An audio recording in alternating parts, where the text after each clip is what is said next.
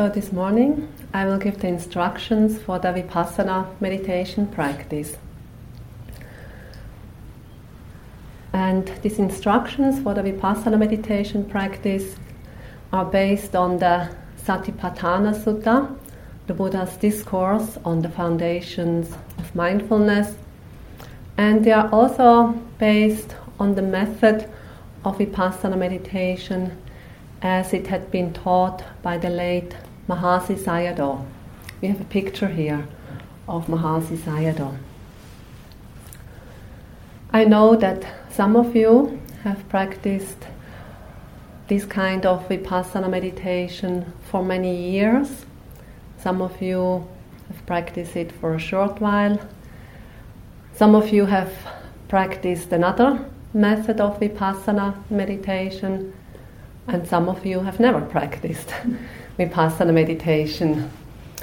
So, those of you who are old yogis, familiar with this approach of vipassana meditation, please bear with me and to hear the instructions again.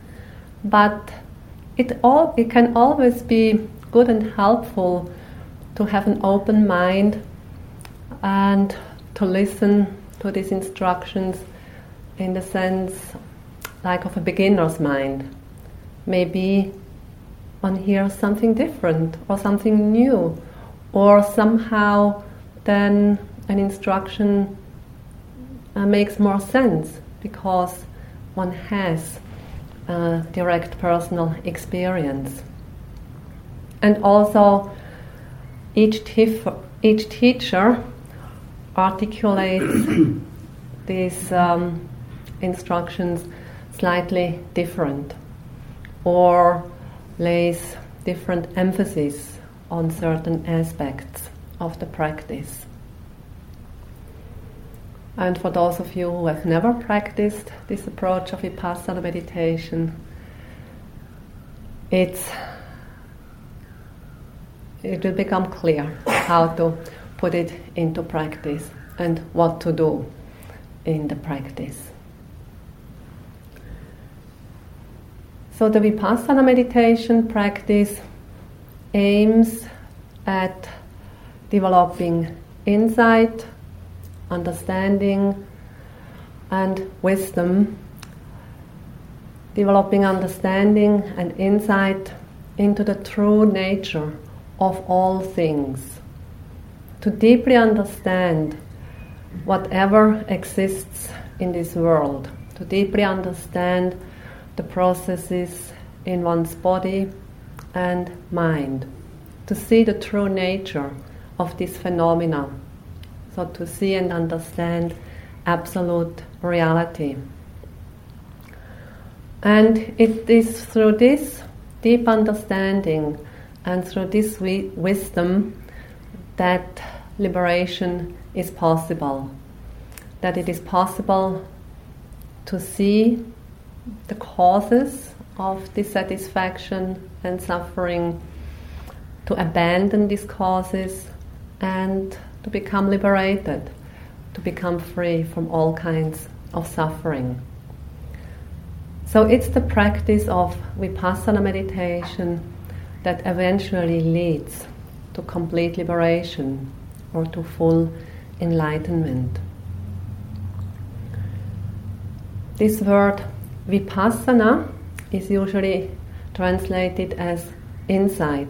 So vipassana meditation meaning insight meditation.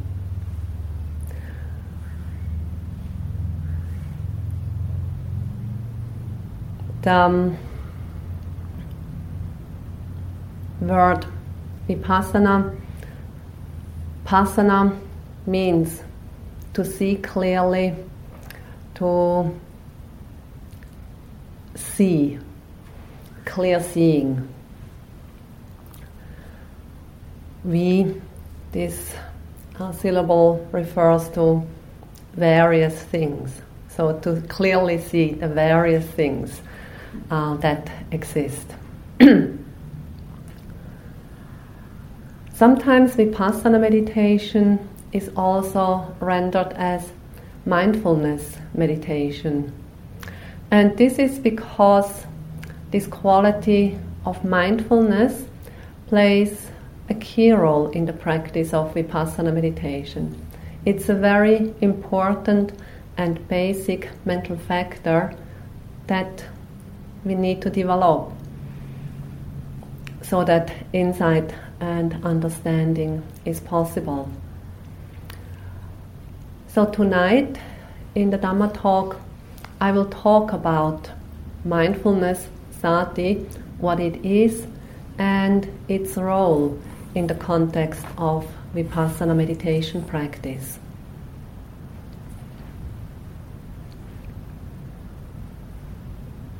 As I said, the aim of vipassana meditation is to clearly see and understand the true nature of all phenomena.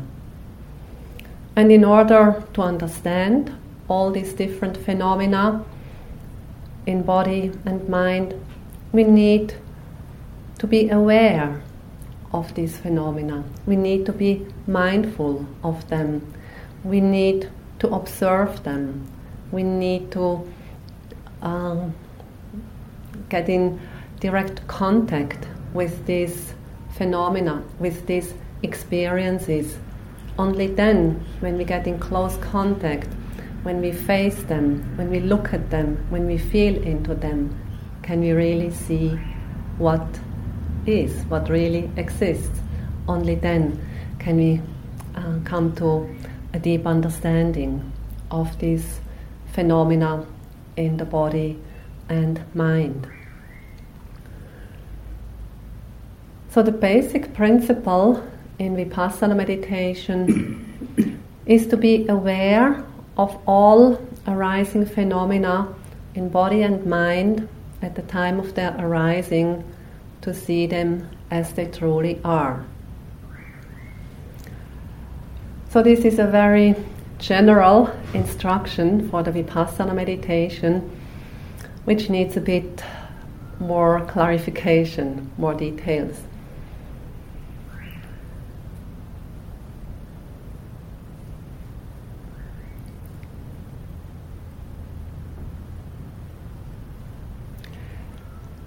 One big and main difference to the samatha meditation is the fact that in vipassana meditation we do not only have one single object, but we have many different objects in vipassana meditation. Basically, the whole range of our experience beca- can become the object for our vipassana meditation. You know, now we have practiced one week of metta meditation, metta meditation being one uh, form of samatha meditation.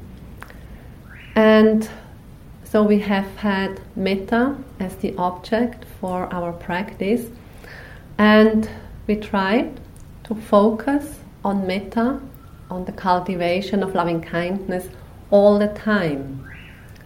So the instruction has been that if anything else comes up, a thought or hearing a sound or a pain in the body, so to ignore these objects, to gently put them aside, not to pay attention to them, but bring the mind back to the metta, to the one object we have chosen for this samatha practice. Now, in vipassana meditation practice, we choose a different approach. As I said, as we want to understand the true nature of all phenomena, of everything that arises in our body and mind, we need to pay attention to these experiences. So, whatever arises and comes into the foreground, that becomes the object for our vipassana meditation. So, it's not that we choose a particular object or that we decide now I'm going to be mindful of this or that. But in Vipassana meditation, the objects present themselves to us, and it's up to us to accept the experience, the object, and then be mindful of it, to be aware of what is happening right then and there, either in the body or in the mind.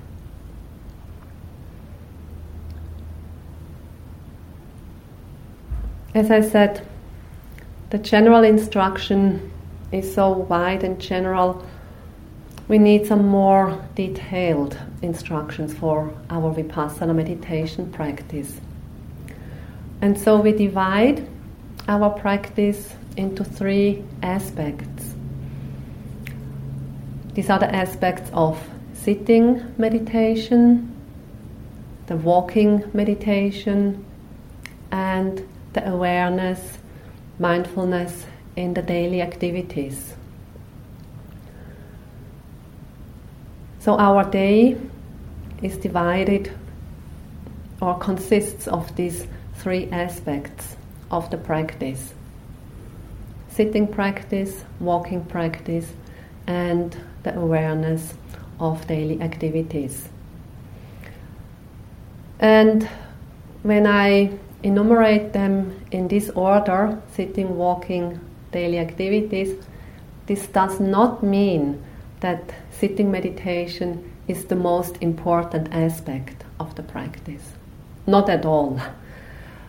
Walking meditation is equally important, and also the mindfulness of all the general activities throughout the day. This is also equally important. But just for the sake of uh, talking about them, I use this order. And now, giving the specific instructions for these three aspects of practice, I start with the sitting meditation.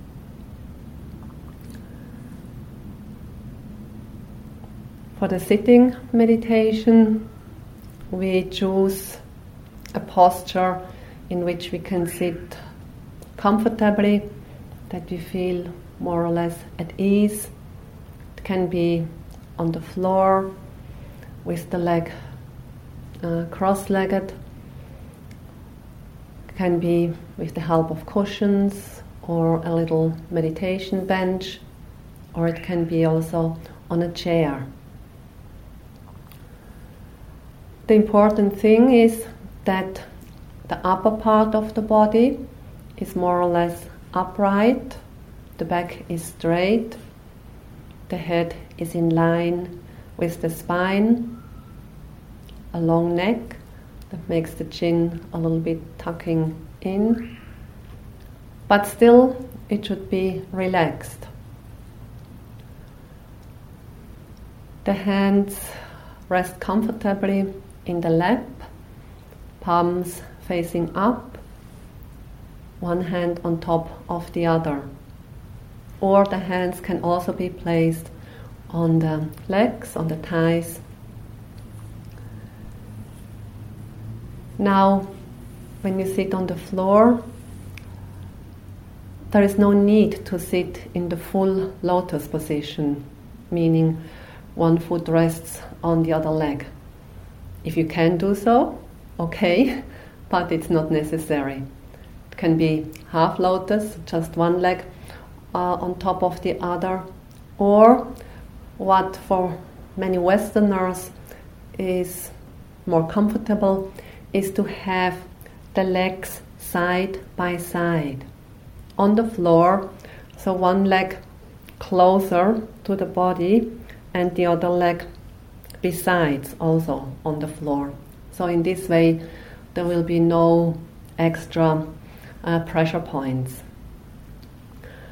And because many Westerners are not used to sit on the floor, it can be helpful to put little cushions or something below the knees if they do not touch down to the ground. That helps uh, release some tensions that otherwise could uh, come up. So then, having found a comfortable posture for sitting, it is helpful to close the eyes, to close them softly, so that we can uh, pay full attention to what is happening in the body, in the mind.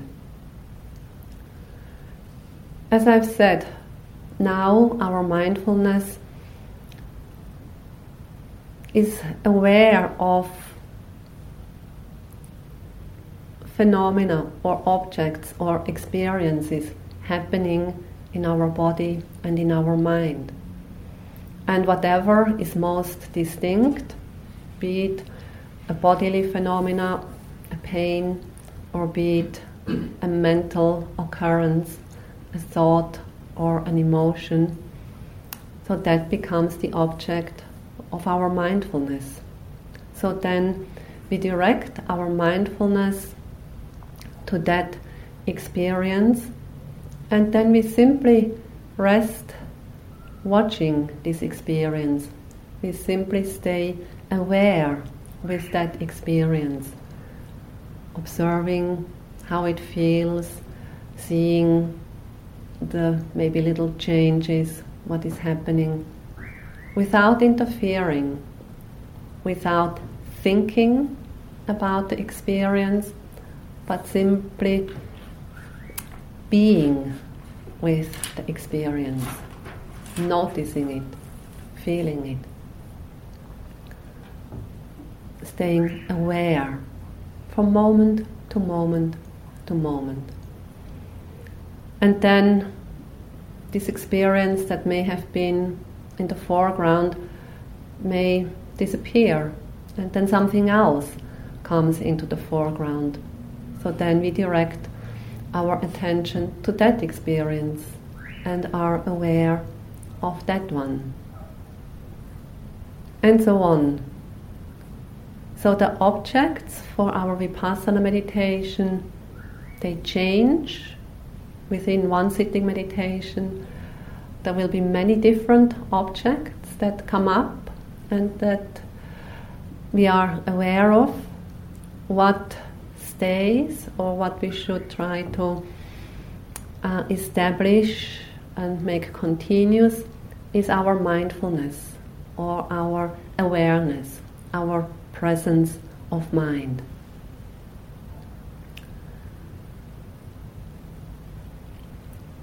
Again, this is quite a general instruction for the sitting meditation. And to begin with, and for those who have never practiced this kind of vipassana meditation, it can be helpful to have something that we can take as an anchor for our mindfulness, something we can go back to whenever there is nothing dominant or something we can begin the sitting meditation with. And so, this anchor is the experience of the breath as it manifests in the body. And here we must understand that this is not a breathing meditation and it's not um, taking the breath itself as the object, but it's taking um, a manifestation of the breath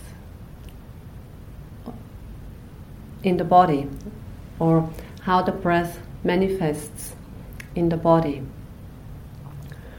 So Mahasi Sayadaw has suggested that we place our attention at the area of the belly, just below the navel, and through our breathing, we feel some movements happening in the area of our abdomen.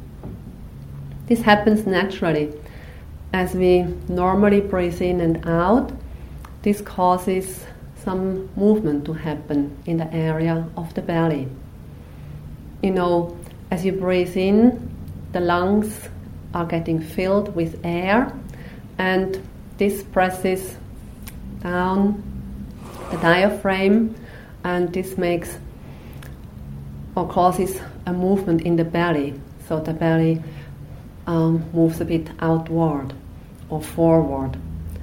And as we breathe out, the lungs get emptied, so the diaphragm moves upward, and so this causes the belly to move backwards or inwards. So it is this abdominal movement which we take as the anchor for our mindfulness in the sitting meditation. It's a suitable anchor because this abdominal movement is always present. As long as we are alive, we breathe, and so this movement is happening naturally by itself.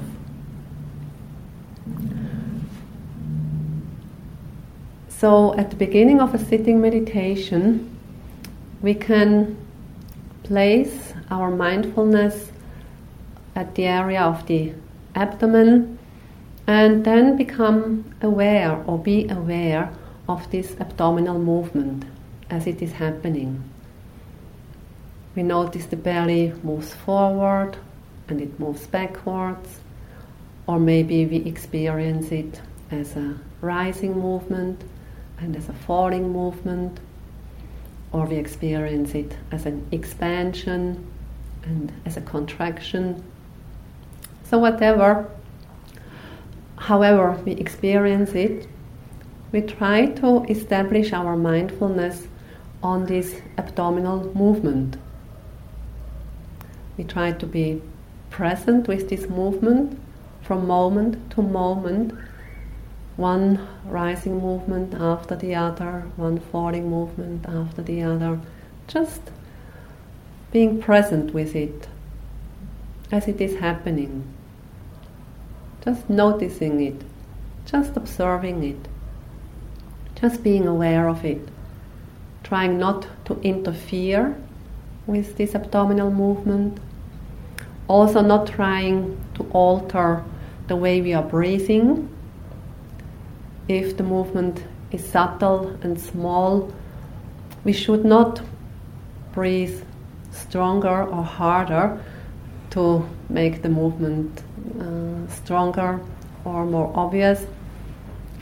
We just leave it, and if the movement is small and subtle, we are aware the movement is small and subtle.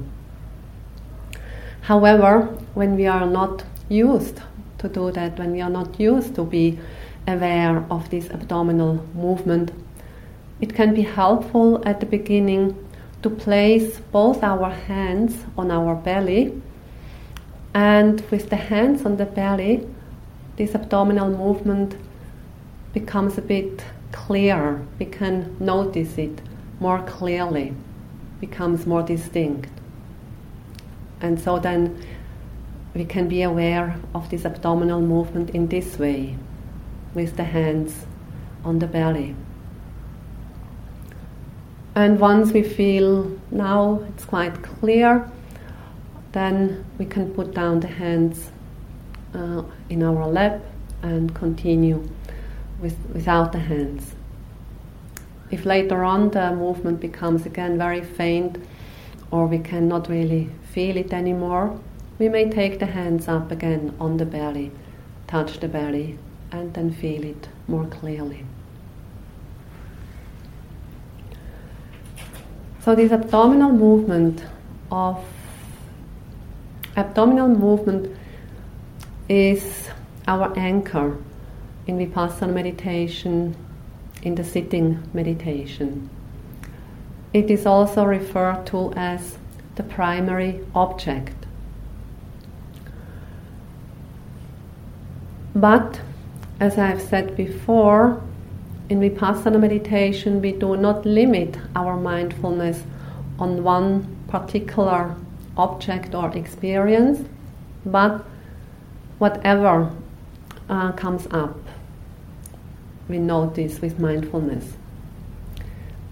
So, you know, we start with being mindful of the abdominal movement, but then when we notice that, let's say, a tension arises in the shoulder, and if that tension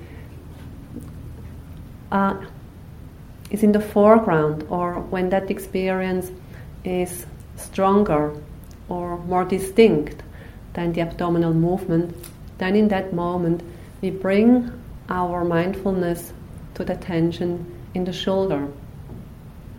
And then we let the awareness rest there with that tension. Just feeling the tension, noticing the tension, staying with it. And we stay as long with this tension, with this experience, as it is present. We are aware of it until it disappears, goes away. And when the tension has gone and nothing else is in the foreground, then can, we can return with our awareness to the abdominal movement. Continue to be mindful of that experience. And then, after a little while, we may notice that we are lost in a thought. And the moment we notice that we are thinking, we switch our mindfulness to the thinking, trying to be aware that thinking is happening. So, with thoughts, we just want to be aware that a thought process is happening. We do not go into the thought or the story or the content of the thought, but simply be aware that thinking is happening. And so we are mindful of that thinking as it happens, and also here we stay with the awareness until the thought disappears, until it has gone. And only then do we go back to the abdominal movement if nothing else is dominant.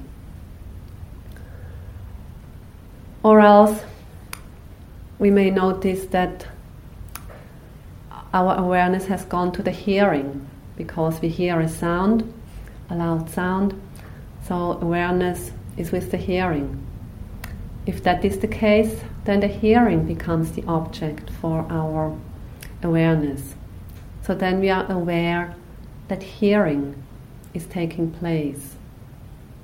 And also with the hearing, we do not analyze the sound, we do not try to find out what it is.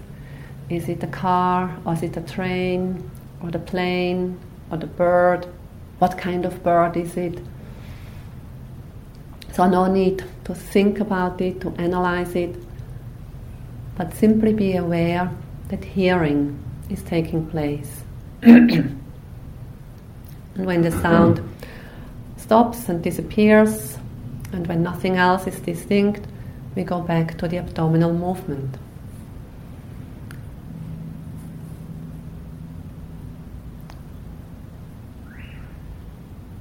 While being mindful of the abdominal movement, we may notice that anger arises, or boredom, or maybe joy.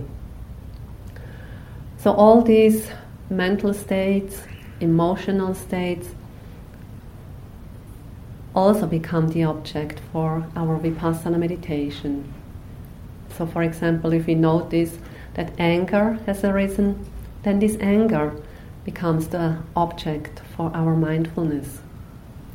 So then we want to be aware of the fact that anger is present. And also here, it doesn't matter what has caused the anger to arise. We do not want to go into the story uh, why this anger has come up.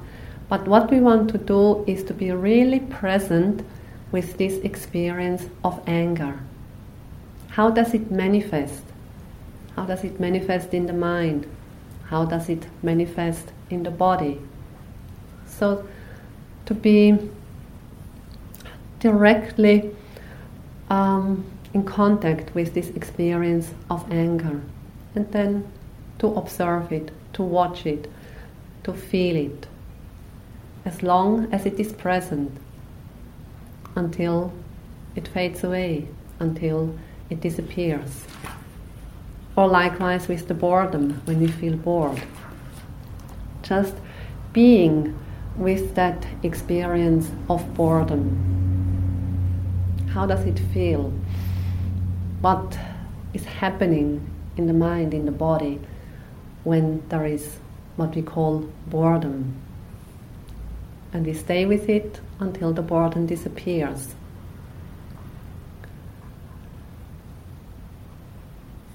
We also may have mental images that appear in the mind. In this case, too, we are aware that there is a mental image. It's like seeing something with the mind's eye.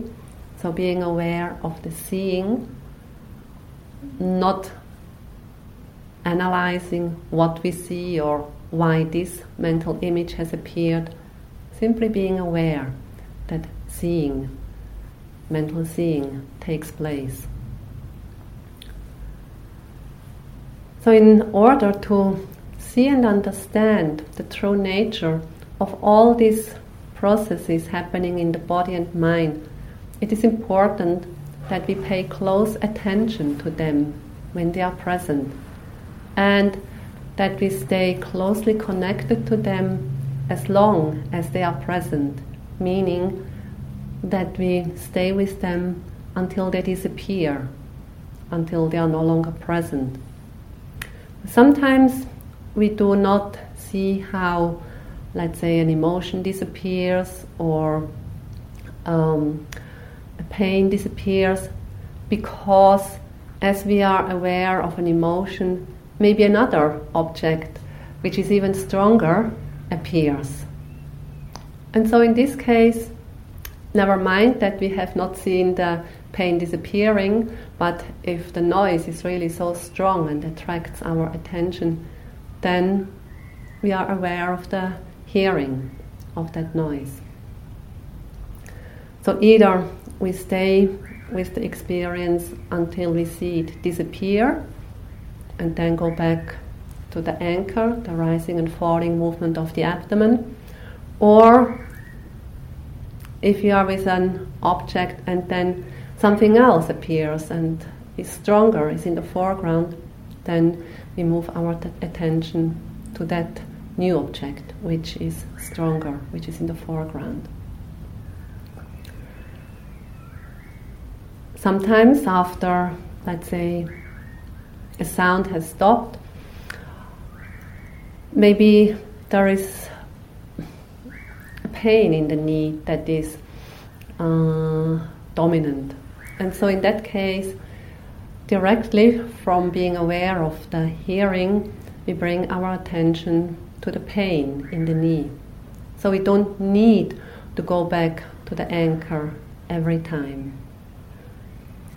And it can well happen that in the course of a sitting meditation, we do not spend actually so much time with the anchor, the abdominal movement, the abdominal movement, but that you know we are mindful of thoughts, of emotions, of pain or a pleasant sensation in the body, and again the hearing, and again an emotion, and then a thought, and then an itch, and so on. So even if you spend very little time of being mindful with the abdominal movement, it doesn't matter. So, this abdominal movement as the anchor or the primary object is really simply an object to go back to when nothing else is dominant in the body or the mind.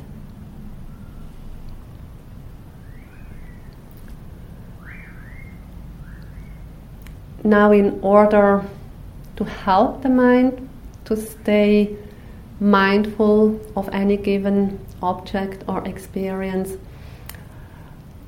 there is a helpful tool we can use to strengthen our mindfulness on that particular experience. And it's this tool of mental labeling. For example, when we are aware of the abdominal movement, being aware of the rising and falling movement, so instead of just trying to stay with this abdominal movement and notice it as it is happening, we can softly and gently label it mentally.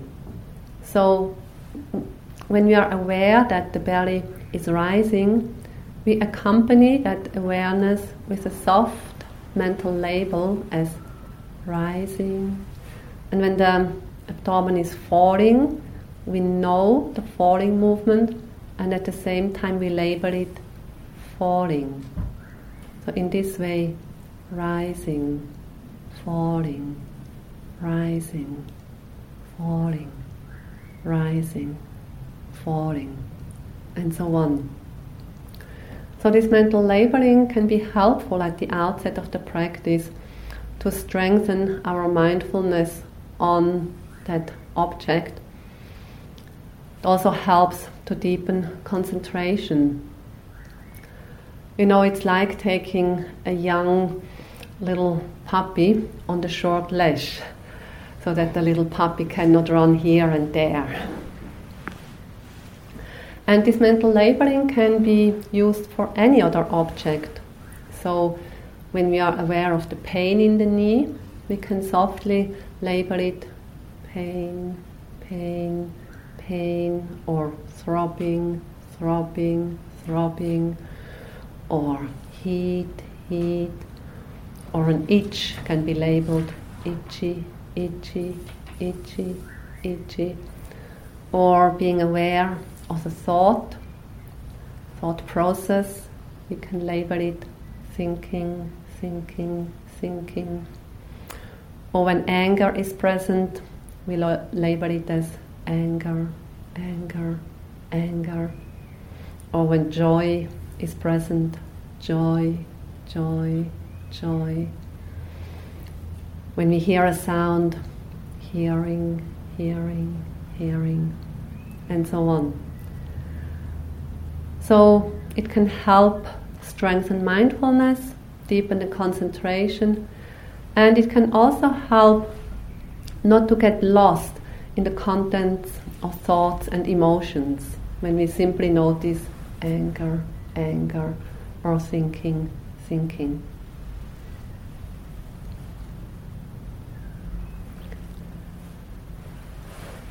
In the Vipassana meditation,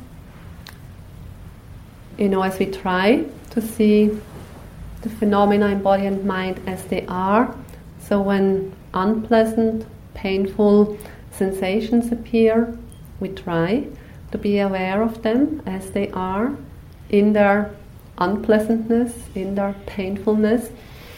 And so, as much as possible, try not to change your posture in the sitting.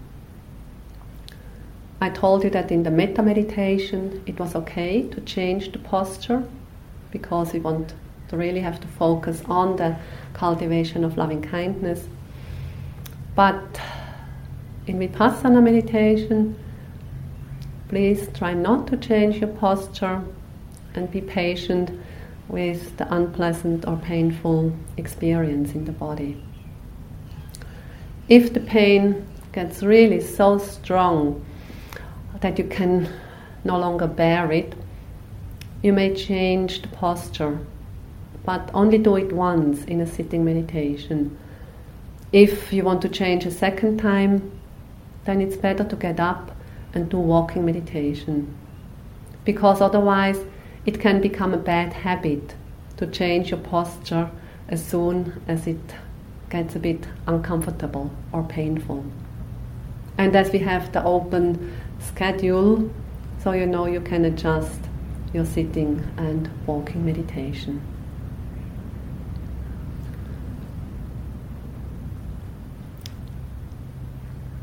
So, this is the instruction for the sitting meditation. Now, the instruction for the walking meditation. In walking meditation, we choose a place where we do our formal walking meditation. Choose a place where we can walk up and down or back and forth, a stretch of anything between three or five meters, ten meters. And when we have decided where we do the walking meditation, we stand still uh, on one end, and first of all, we just note the standing posture. Feel the body as it is standing there. And also notice the feet as they touch the ground. And in the walking meditation practice, we have the eyes open because we should see where we go so that there's no obstacle in front of us. But it is helpful when we look down on the ground about two meters ahead of us so that the eyes do not become too big a distraction. Because if you look into the distance or look to the side, then that causes a lot of distraction and the mind becomes restless. It's difficult to be really mindful of the movement of the feet or whatever arises. So that's why it's helpful to restrain the eyes and look on the ground. But still, make sure that the head is upright and straight. Do not bend the head down because you do not want to look around. If you bend the head, this can cause tensions in the neck, can even cause uh, headaches.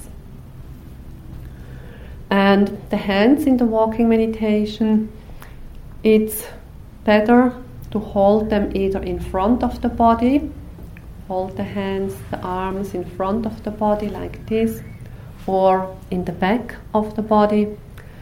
It's not so good to have the hands hanging loose by the side of the body. That's not so conducive for concentration to develop.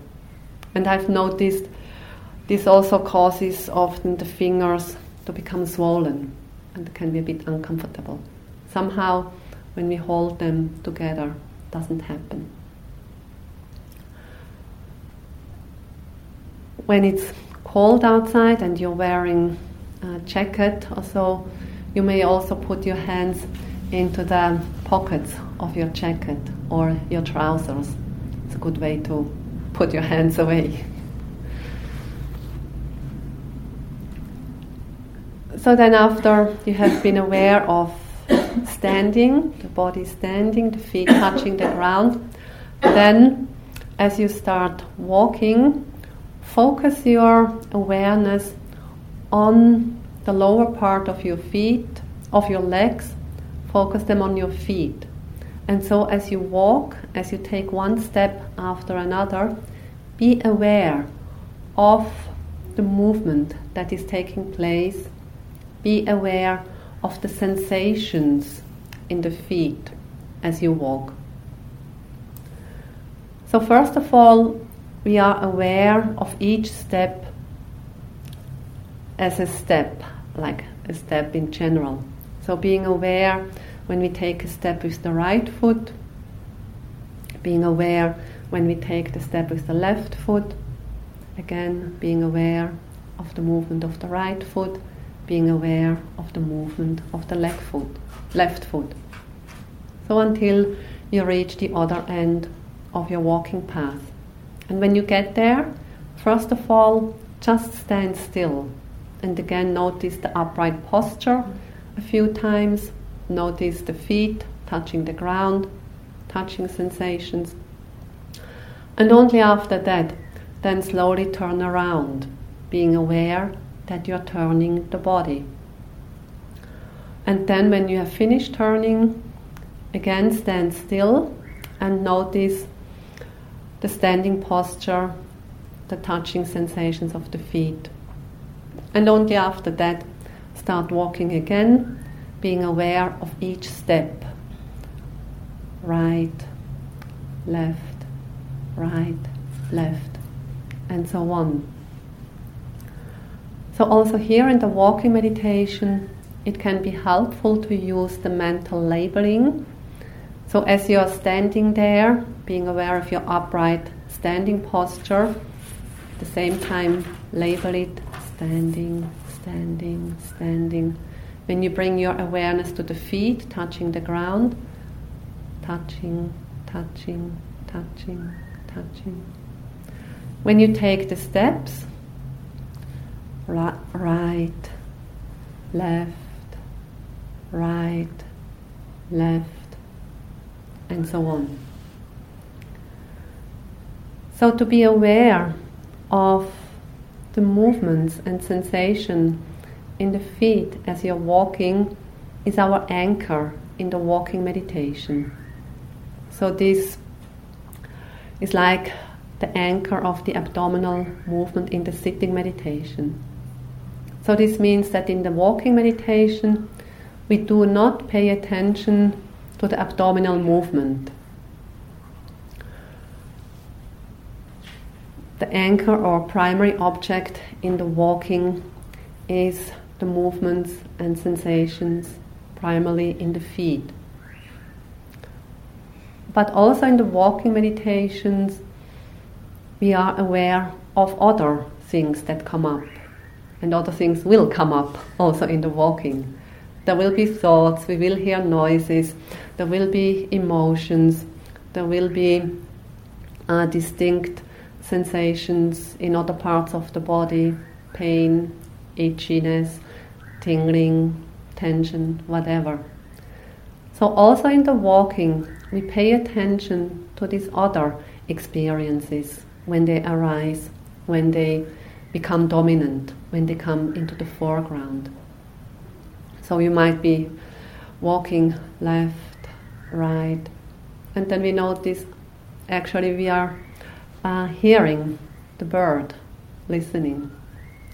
So then hearing, hearing, hearing. And when the noise has stopped, then we bring back the awareness to the walking, to the feet, continue right, left, right, left. Likewise, with emotional states, the boredom or the joy or the anger that comes up in the walking, if it becomes dominant, if it is in the foreground, then we pay attention to that.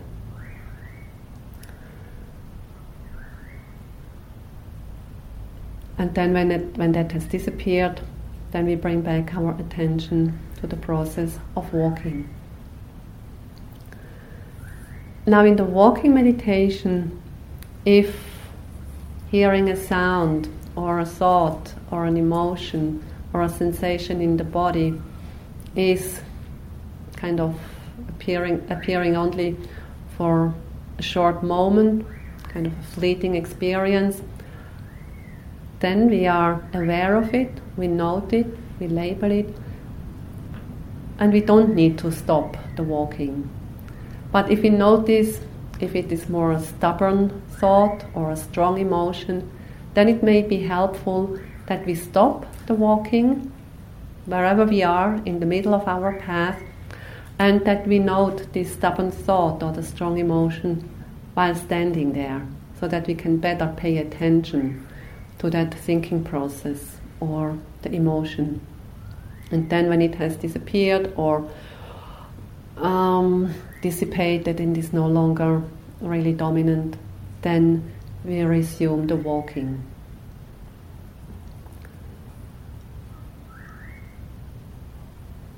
As I said, we try to restrain our eyes, but all the same, um, we may become aware that we turn the head to the side to look what movement was over there.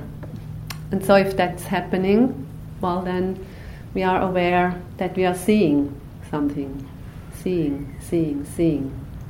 But then we bring, um, we turn the head again and um, look down on the ground later on, as mindfulness gets stronger and concentration deeper, we may notice, you know, we may notice there is some movement in the corner of the eye, and we may, may notice the desire to look what it is. So then we could just be aware of the desire, desire, desire, desire, without giving in to the desire, and see how it disappears.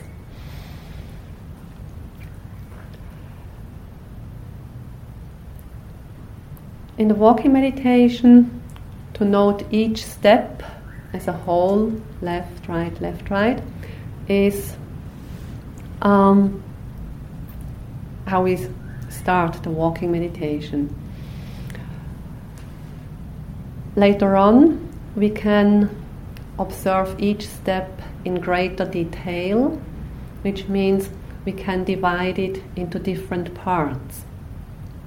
And so then next we would divide each step into three parts so that we have the lifting of the foot, the lifting movement, and when we have lifted it off the ground, after that we move it forward, we push it forward, and then we drop it down, we bring it down to the ground. So then we have these three parts the lifting, the pushing, and the dropping. So then we try to really be aware of this movement of the lifting and the sensation, sensations that we can feel as we lift the foot.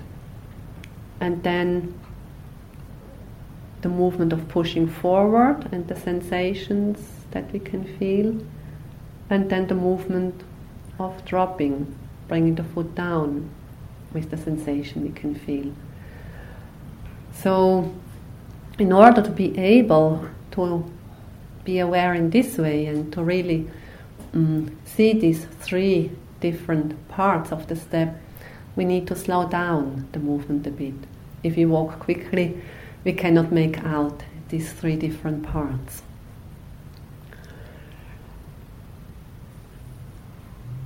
And already when we note with left, right, left, right, you know, we may do it kind of general left, right, left, right, but then we should also slow it down a bit so that we can really see each step from the beginning to its end. So when we do the step with the right foot, that we are aware from the very beginning to the very end and then only take the next step and the step with the right foot is finished. Left, right, left. So already that uh, leads to a certain slowing down in the walking meditation. As I said, for the three parts, uh, this slows you down even further. So, what you may do in the walking meditation is to spend about half of your time, maybe 20 25 minutes, of being aware of the steps in the first way left, right, left, right, and then after 25 minutes, slow down more and observe the step in three parts. Lifting, pushing, dropping, lifting, pushing, dropping.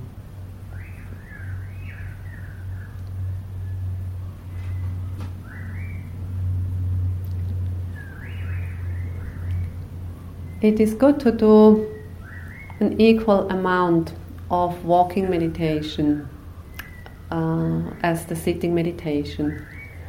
So if you sit 45 minutes, then do 45 minutes of walking meditation. And if the walking meditation goes well, you can do one hour of walking meditation or even more. But it's not that, as I said, you know, walking meditation is less important than the sitting, and that you do 10 minutes of walking and think, oh, now I need to go back to sitting. do really a good uh, stretch of walking meditation. It's actually very conducive for practice. And now the instructions for the mindfulness in the daily activities. In order to be mindful of everything that happens in the mind and the body, we also need to be mindful of these experiences in body and mind when we are not in the formal sitting or walking meditation. So that means all the remaining time throughout the day. This is called awareness of the daily activities. So this includes awareness of getting up in the morning, of dressing, brushing your teeth, going to the toilet, taking a shower, having your breakfast, washing up, doing your yogi job, and so on. So all these different activities become an equal important part of our vipassana meditation practice. In general, we try to be mindful of these different activities. You know, most of the time it involves movements. We move our body as we get up from the bed, get up from a chair, as we move our arms, our body in order to get dressed, to put on shoes. When we eat, many different movements. When we wash up, different movements. When we clean the toilet, movements of the hands, of the arms, of the body. So, primarily, we want to be aware of the movements of the body on and of touch sensations. You know, as we touch uh, the toothbrush, touch the spoon, touch the water, and so on.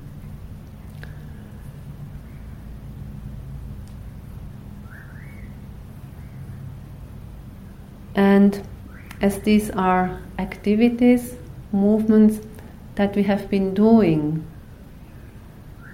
for many, many, many years, for many decades, um, they have become very uh, habitual. You know, we just do them usually without paying attention to these movements of the hand stretching out, of opening a door, and so on. And so, because they are so habitual, it's not so easy to be really mindful of them because the habit is to not be mindful of them and to think about something else. And so, to bring more awareness to these activities, it is helpful to slow these activities down a bit. You know, already the effort it takes to slow them down a bit, already this brings more awareness to these activities, to these movements. Because otherwise, it's so difficult to bring mindfulness into habitual actions that we just do mindlessly. But the slowing down of these activities forces you to be more present, to be more mindful. This is challenging, I know, and we fall back into our habit time and again. But this is the training that we need to do you know, the training to become more present, to be more aware of what we are actually doing. So that, that we do not simply things on automatic pilot, that we do not things like a robot. So then, as we try to bring mindfulness into these day to day activities, again, here the labeling can be of great help and support. You know, as we stand up, standing up, standing up, standing up. As we stretch out an arm, stretching, stretching, stretching. As we touch the door handle, touching, touching, pressing, pressing, pushing, pushing, and so on. So, using the labeling again forces us to be really present with what kind of movement we are doing it and labeling it. Needs a bit more energy, but it really helps to strengthen the mindfulness and it also uh, helps to deepen the concentration. So, in this way, we try to bring as much mindfulness into this day to day activities, noticing the movements, noticing the touch sensations, the hardness, the heat, the cold, the softness, and so on. Of course, also during these day to day activities, we notice other things. There will be thoughts, there will be emotions, there will be noises, and so on. But as there is already so much happening with these different movements, touch sensations, we try to limit it more or less to this, to the movements and the sensations. Only if there is a really stubborn thought, or only if there is a really strong emotion coming up, do we pay attention uh, to these experiences during the day to day activities.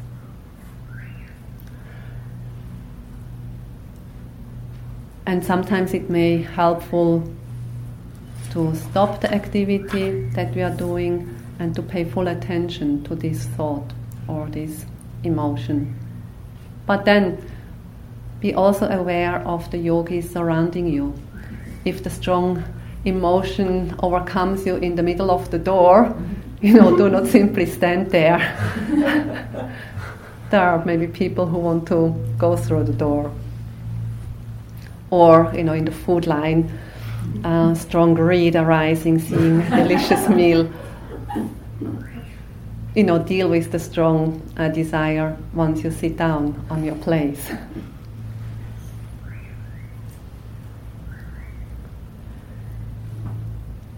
So, in this way, in the Vipassana meditation, we try to be mindful and present with whatever is arising from moment to moment as these experiences are.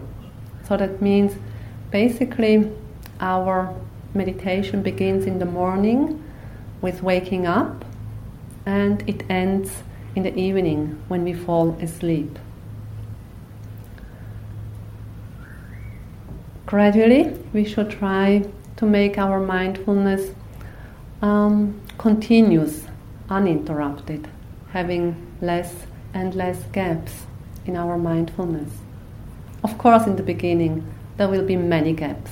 We will lose it time and again. That's normal. So, you know, don't worry. But each time you have been lost and you kind of wake up, you know, that's good be happy about that, then be mindful again.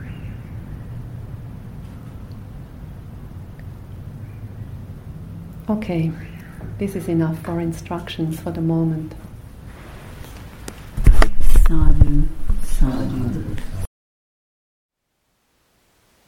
Thank you for listening. To learn how you can support the teachers and Dharma Seed, please visit dharmaseed.org slash donate.